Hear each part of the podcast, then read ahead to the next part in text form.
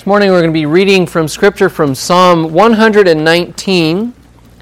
119 We'll be reading verses 97 to 112.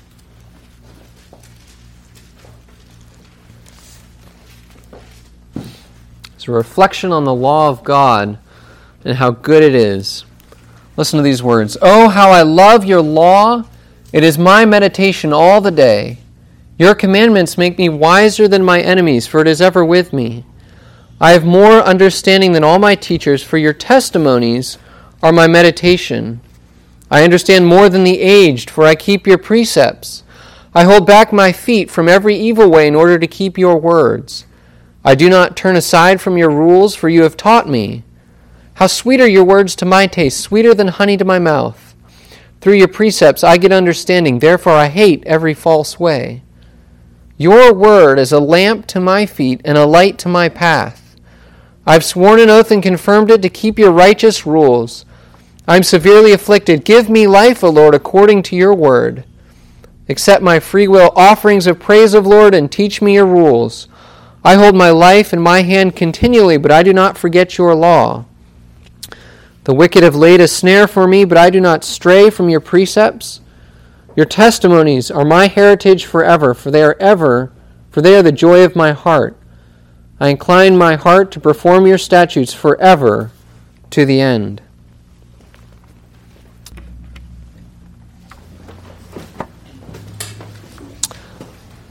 Let's pray now for God to help us to understand His will and His word. Let's pray together. Lord, we making a simple prayer, but a very powerful prayer that as we do come to your word, that you would conform us to the image of your very own Son, Jesus Christ. We know that this is your work and your work alone, and you're going to do it right now through your Spirit and your word as you have promised. And we rest on that promise. We pray that you would do these things because of our Savior. And pray this in Jesus' name. Amen. This morning, our sermon is coming from Colossians chapter 1, where we're going to be reading Colossians chapter 1, verses 9 through 14. We're a few weeks into our sermon series on Colossians. We've been looking in the past few weeks about Paul's thanksgiving. And today we're going to kind of turn a little bit of a corner and we're going to start looking at Paul's prayer. That's actually why we we're just singing that hymn a reminder of the freedom that we have in prayer and the love that we have in Jesus Christ. So this morning we'll be reading verses 9 through 14. Listen to these words. And so from the day we heard, we have not ceased to pray for you, asking that you may be filled with the knowledge of His will and all spiritual wisdom and understanding, so as to walk in a manner worthy of the Lord, fully pleasing to Him bearing fruit in every good work and increasing in the knowledge of God, being strengthened with all power according to his glorious might, for all endurance and patience with joy, giving thanks to the Father who has qualified you to share in the inheritance of the saints in light. He has delivered us from the domain of darkness and transferred us to the kingdom of his beloved Son, in whom we have redemption, the forgiveness of sins.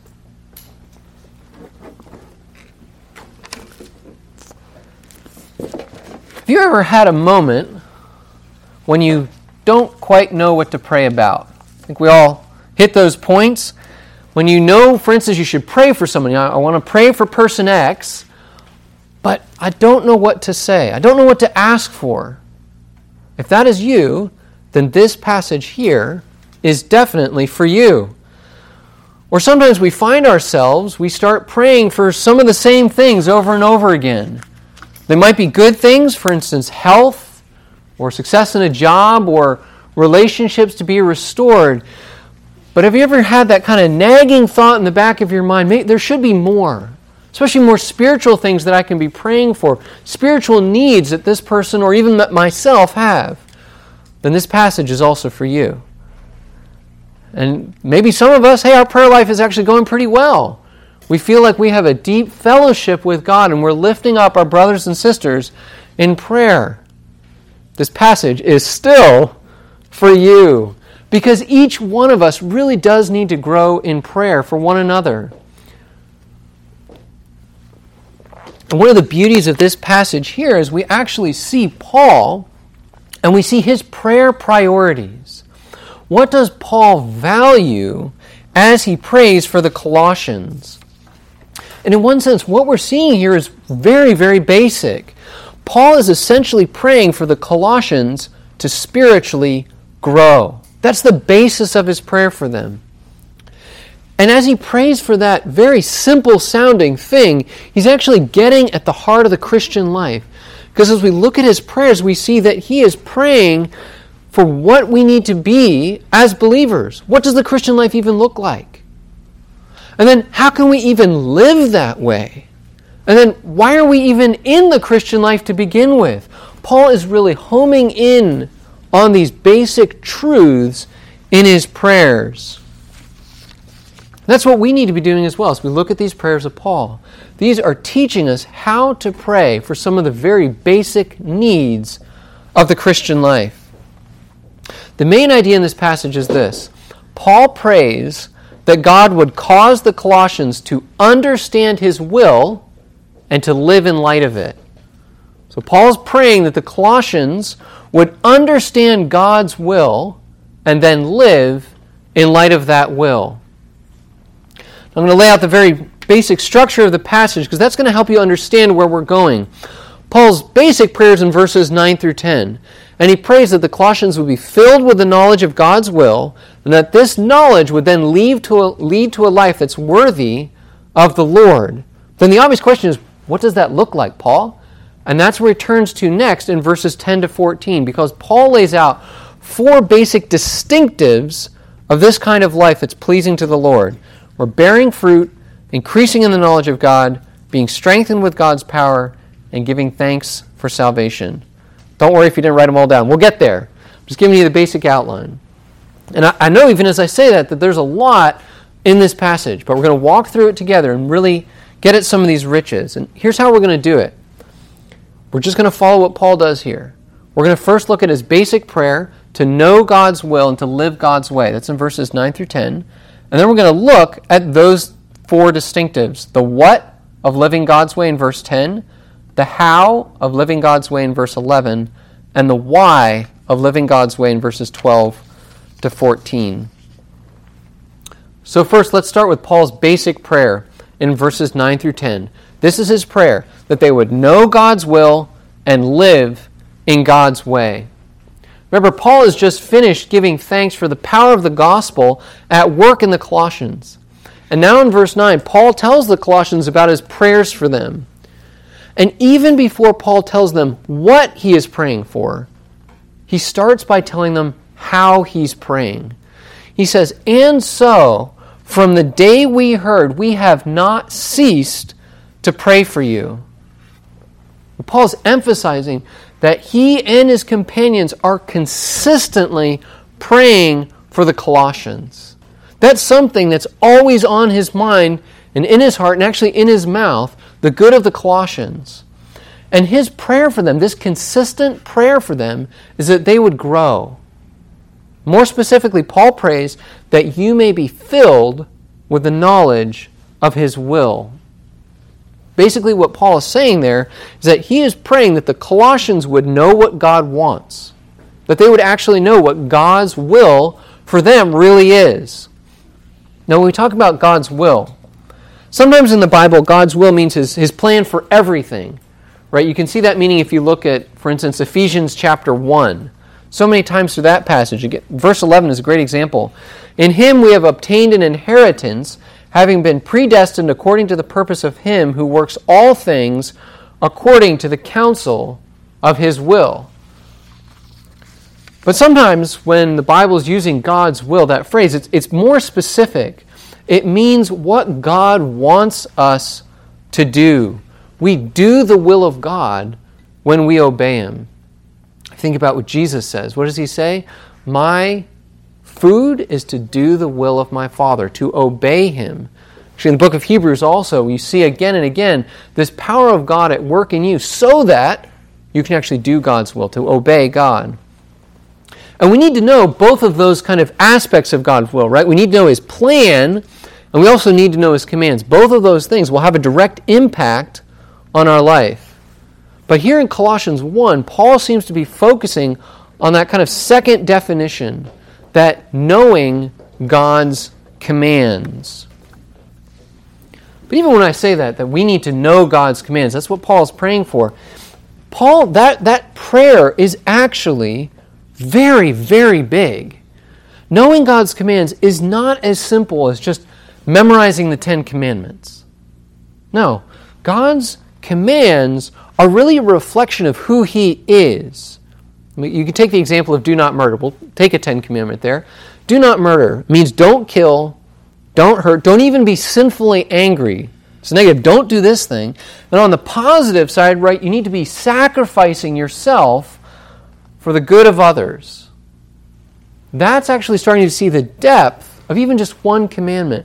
But that commandment is that deep because it is a reflection of the character of God. Why should you not murder? Why should you seek the good of others? Because God is the author of life. So, actually, knowing God's will, knowing God's commands, is actually knowing God's character. So, knowing God's commands means knowing His character, and knowing God's commands also means knowing God's Son. Knowing God's commands points us to Jesus Christ because Jesus Christ, time and time again, He tells us, He shows us the Father. That's not just by what he teaches us about the Father, though that's true. It's also that he is the only one who has ever perfectly known and obeyed God's commands. So we actually know what it means to be holy, holy as God himself actually is, as we look at Jesus Christ. And remember what the goal is. Remember what God's goal is for us. It is actually to conform us to the image of his Son, Jesus Christ. In a sense, we are being made to look the closest a human being can look to God the Father. That is what knowing God's will and actually doing God's will means. So then, knowing God's will is actually a whole lot bigger than we might think it is. And notice also that Paul doesn't want us to just have a, have a little knowledge of what God wants for us. He prays that believers would be filled, filled with the knowledge of God's will. He means that we would be characterized by knowing God's will. If you cut us, we would bleed God's commands and God's character. But Paul goes on to make the point that we actually need special help to be able to know God's will. We need the work of the Holy Spirit. It says that you may be filled with the knowledge of his will, then listen, in all spiritual wisdom and understanding. Th- in this context, I think the word spiritual really needs to be capitalized because Paul is talking about the work of the Holy Spirit. The Holy Spirit, remember, part of what his work is in our life is to increase us in our knowledge, to increase us in our wisdom. Hear what Jesus himself says about the Holy Spirit in John chapter 15. It says, The Helper, the Holy Spirit, whom the Father will send in my name, he will teach you all things and bring to your remembrance all that I have said to you. So, part of what the Spirit is doing in our life is teaching us increasing our understanding, giving us wisdom to actually see God's will and know what it means. And He works, God's Spirit works through God's Word. The Word really is where we are going to find God's will for us. And the Spirit then helps us to understand God's Word and God's will. You know, the way to say it is really the Spirit is helping us to know God through His Word. That's what He's doing in our lives. Well, we might know a lot about God, we might know a lot about what God wants us to do, but I think we all know that so often we know a lot and we don't do it. All this that we know about God just stays up here and it doesn't actually change our life. And for Paul and for God, that kind of disconnect That kind of disconnect is wrong. What we believe and know should directly change how we live. And Paul shows this. He prays that the Colossians would know God's will so as to walk in a manner worthy of the Lord, fully pleasing to Him. That's the connection. You need to know God's will so it changes how you live. And the way Paul says we live or walk is in a manner worthy of the Lord the Lord Jesus Christ, our lives, our lives are living up to, in a way, living up to our Savior and our King. We are loving the one who loved us first. We are serving the one who gave everything to serve us. We are bo- obeying the one who actually obeyed in our place. Our lives are worthy of our Savior. Now, Paul adds that that kind of life that kind of life will be fully pleasing to Jesus Christ. The more like Christ we actually are, the more Christ Himself is pleased with us. Remember the goal we are made like Christ. But again, what does this kind of life look like? What does it mean to live a life that's pleasing to Jesus Christ? In verses 10 to 14, Paul then gives us descriptions of what that life looks like, and they fit the what, the how, and the why of living God's way. Verse 10, Paul starts with the what of living God's way. He says that that kind of life means we are bearing fruit in every good work and increasing in the knowledge of God. That's actually a very simple definition, really, of sanctification. Our growth in holiness is a growing in our doing and it's a growing in our knowing. Let's just start with the doing first. Paul says that that looks like bearing fruit in every good work. You know, fruit is a very common picture in the Bible of obedience. Jesus says in John 15, By this my Father is glorified, that you bear much fruit, and so prove to be my disciples. I think that picture is helpful, the picture of bearing much fruit, because if you look at a healthy Christian, it's like looking at, a, at an apple tree at harvest time. Those branches of our lives should be ripe with fruit, just full up of obedience to God. And Paul goes out of his way to point out that that obedience is actually in every good work. Paul's giving us a picture of completeness there. Every good work. If we're honest with ourselves and we want to look at that tree image again, you know, sometimes we've got some, some pretty bare branches in our lives, places where we aren't actually doing God's will. Sometimes also, this is true for all of us, we may look at areas where, you know, there's I'm doing well, I can see fruit, but there's always, always, always room for more. Always in our Christian life, we can grow in our obedience and in our repentance with God. But Paul doesn't just focus on the doing. Sometimes we do that. We focus on what we need to do for God. But Paul says we also need to grow in knowing God. This is really important. He says that we are meant to increase in the knowledge of God. Paul is just saying that this is describing our communion with God, not just, not just knowing facts about God, but growing in our relationship with God.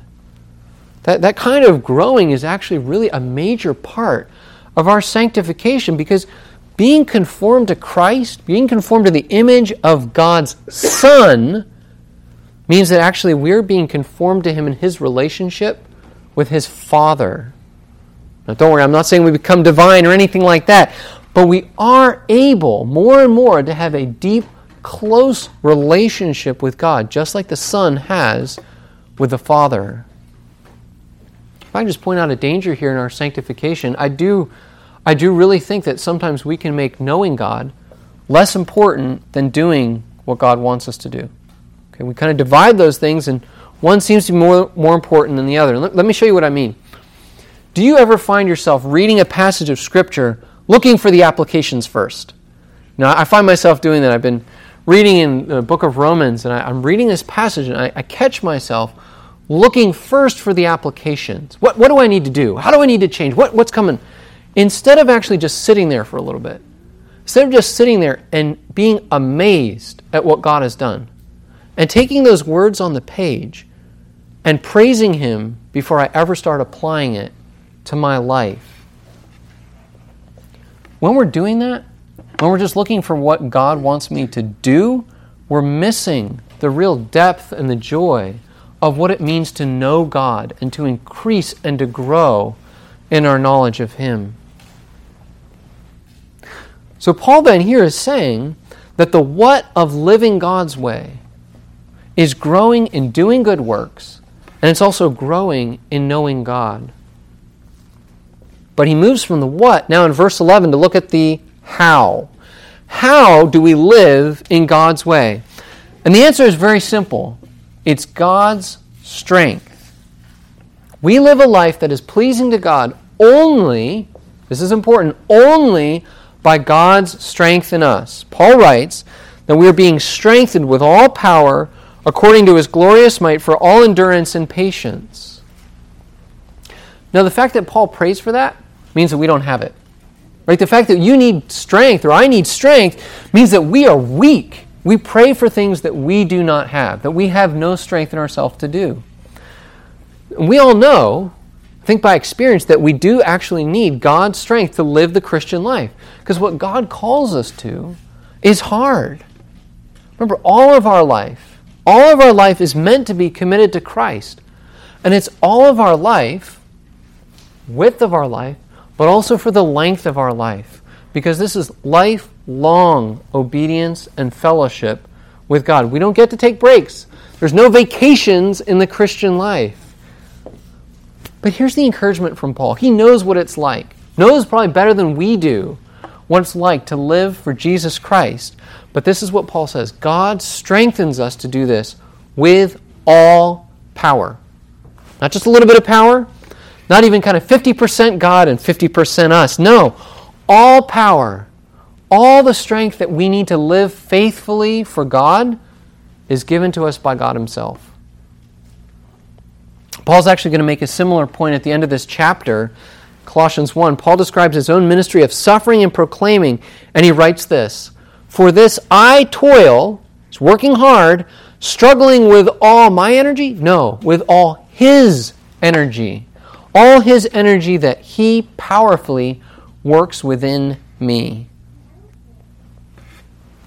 Paul says that this power, this power that we are given by God, is according to his glorious might. That, that is even more encouraging to hear because Paul is saying that the power and strength that God gives us is really the same power that God uses to accomplishing everything that he's been doing. It's the same power that God used in creation. It's the same power that God is using right now to keep everything going. And it's the same power that God used in redemption for us. In Ephesians 1, Paul prays that the, the Ephesians would know the immeasurable greatness of God's power toward us who believe, according to the working of his great might that he worked in Christ when he raised him from the dead and seated him at his right hand in the heavenly places. That's similar to what Paul is saying here in Colossians. Kind of to use that truth. God uses his power to break the power of death and sin over Christ. He breaks that power and then he gives him kingdom and authority and power. And how much strength, how much might did that work require from God? One sense, it's as simple as God speaking, but He's that powerful. That kind of strength of God to raise Christ from the dead and to actually have Him seated in the heavenly places ruling, the, the, the amount of that power is just is absolutely unimaginable to us. We couldn't do anything close to that, no matter how hard we tried. And God uses, God uses that same glorious might to get you from here all the way to heaven. And He does this because we're in Christ. He is at work strengthening you because we are in Christ. And He has used His power for Christ, using His power for you. Now, Paul has a specific application in mind, really, when he's talking about God's might here in verse 11.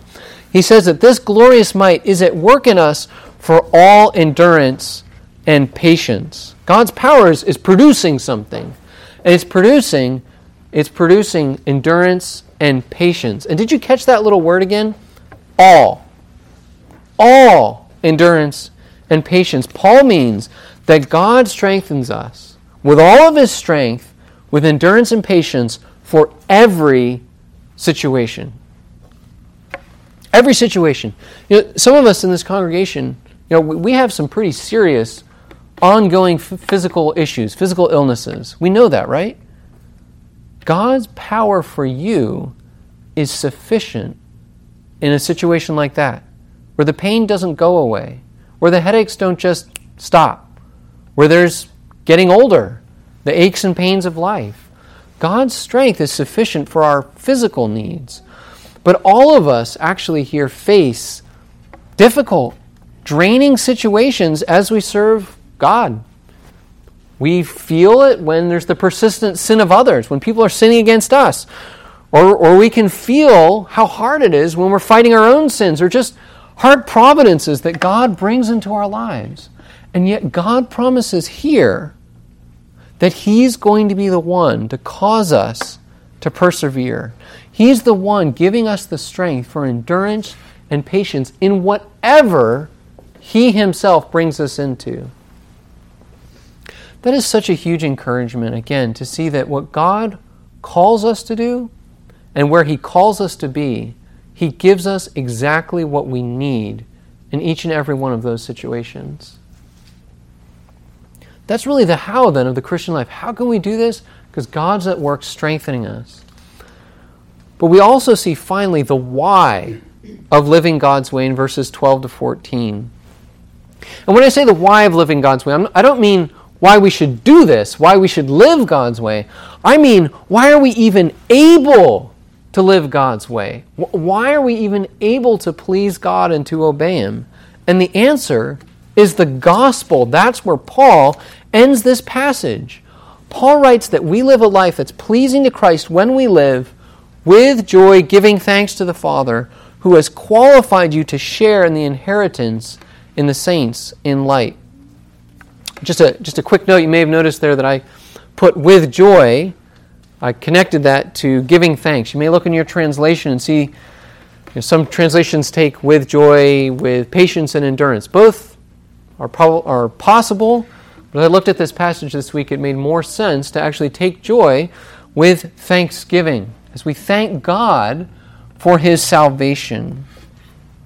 Now, Paul shows us that our lives are meant to be lives of thanksgiving for what the Father has done for us.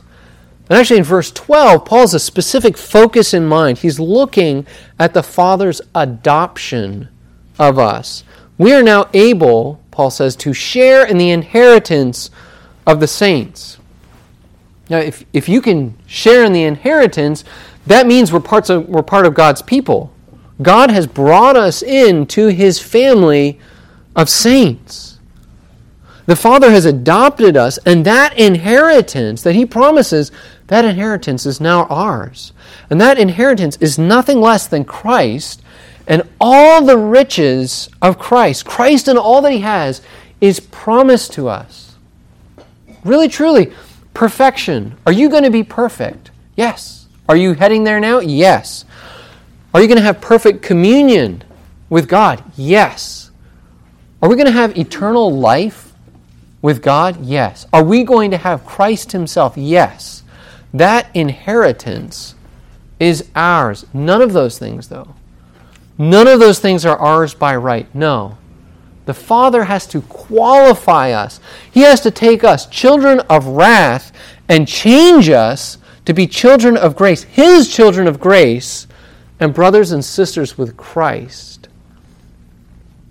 Now, Paul says that that work, that work that the Father has done in us is actually because He has placed us in the kingdom of our Savior.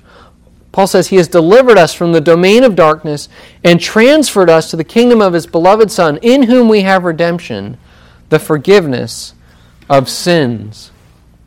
I was thinking this week, I, I always like uh, reading books about kind of dramatic rescues and maybe it's the SAS or Navy SEALs, or when there's this dire situation and they go in and they get the people out and everybody's safe. And we read those and we think, wow, it's so amazing.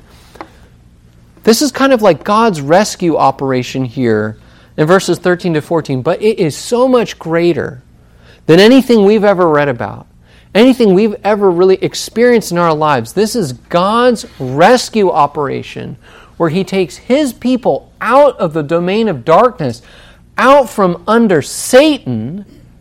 He breaks that power and He brings us now into the kingdom of His beloved Son. Part of the greatness of God's work there is that we belong to that domain of darkness. Each one of us is born there, we live there, and we like it there. You know, from time to time, we, we may struggle with sin and we say, There's so much suffering in the world, or I, I see problems with myself. But we do not want to turn to Christ. We want to live in that darkness. And God doesn't give us that option, though. When we are His people, when God has chosen us, then He comes to where we are and He grabs us and He takes us out. He doesn't just let us go then. No, even better, He puts us in the kingdom of His beloved Son. He's actually taking us out of that place of sin and misery with the worst possible master, Satan and He's bringing us into the best possible place, the place of blessing with the best possible master we could ever hope for Jesus Christ. Those blessings we have, we have from His Son, His beloved Son, who's our King. We have redemption, we have the forgiveness of sins, and everything else that flows from that. And that points to how hard and how costly it is for us to be brought out of that domain of darkness, to be in the kingdom of His beloved Son, and now to be able to serve Him. To make that rescue happen comes at the cost of God's own Son, Jesus Christ. The cost to enter Jesus' kingdom is Jesus' own life. Just think about it that Jesus chose Jesus chose to die for us in our sin. He chose to do that. We didn't deserve that. We're rebels, but He brought us to be subjects at the cost of His own life. Do you really believe? Do you really believe what Paul says here? This is the basis of everything else he said that God has saved us. As you think about yourself now, as you think about people you know, are we actually in Christ's kingdom? Are we there? If you say to somebody else, obey God, do these things, live a life pleasing to Him, they're not in His kingdom, that is the worst possible news you could ever give them. Try harder. No, start here with the gospel that God saves you so that now, so that He can be, he can be at work in you to serve Him the gospel, that free offer of forgiveness through Jesus' life, death, and resurrection, that powers everything else that we are doing in the Christian life and that God calls us to in the Christian life. Just one final encouragement here is that these verses are clear that our salvation is God's work from first to last. Did you notice looking at these verses? Um, Paul is praying for God's work. We pray again because we are powerless and God is powerful. It's true, we must be living for Christ. Paul makes that clear here. That's very active. We actually need to seek to know God's will. We need to bear fruit in obedience. We need to grow in our knowledge of Christ through our relationship with Him. We need to ask for God's strength. We need to be thankful. But we are living for Christ in those ways because God is the one at work in us. God's power that rescued us is that same power that He's using now to remake us. Let me close with just one brief application here.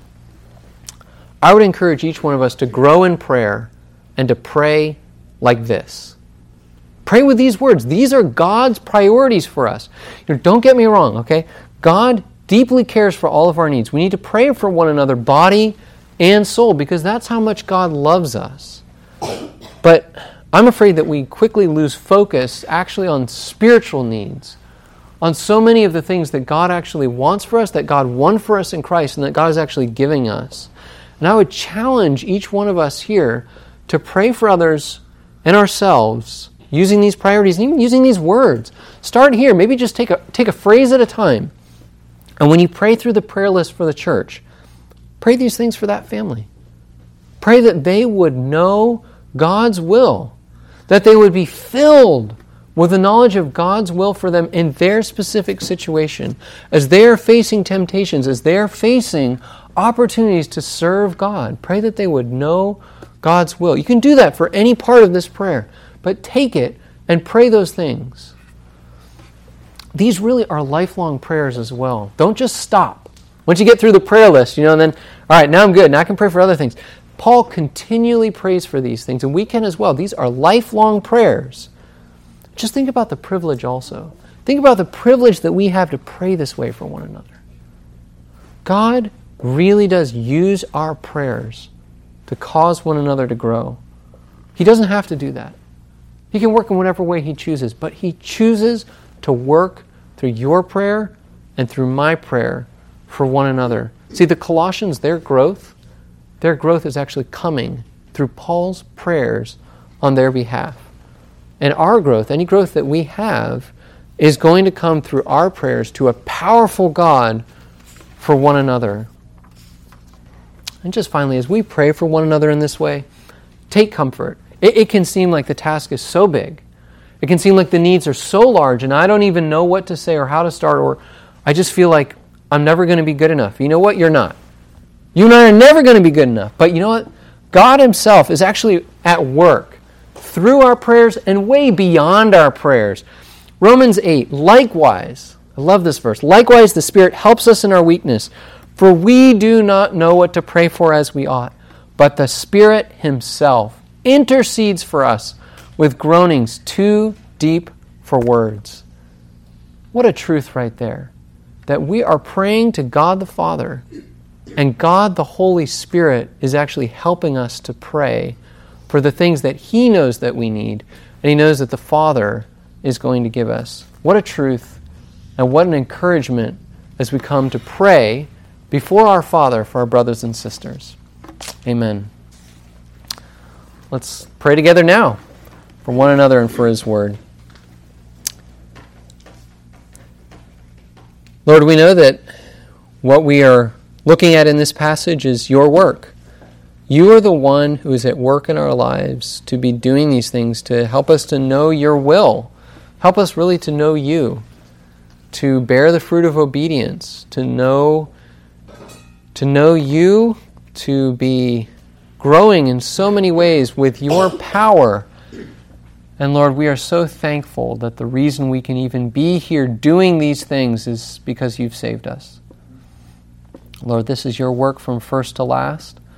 And even as we obey your commandments to serve you, we pray that you would give us more of your power, more of your strength, more of your love to do the very thing that you ask us and command us to do. Thank you so much for the life, death, resurrection, and reign of our Savior. And Lord, we pray that even as we pray for growth, that we would pray for glory, both for your glory now and that we would join you in glory soon when you return. And we pray this in Jesus' name. Amen.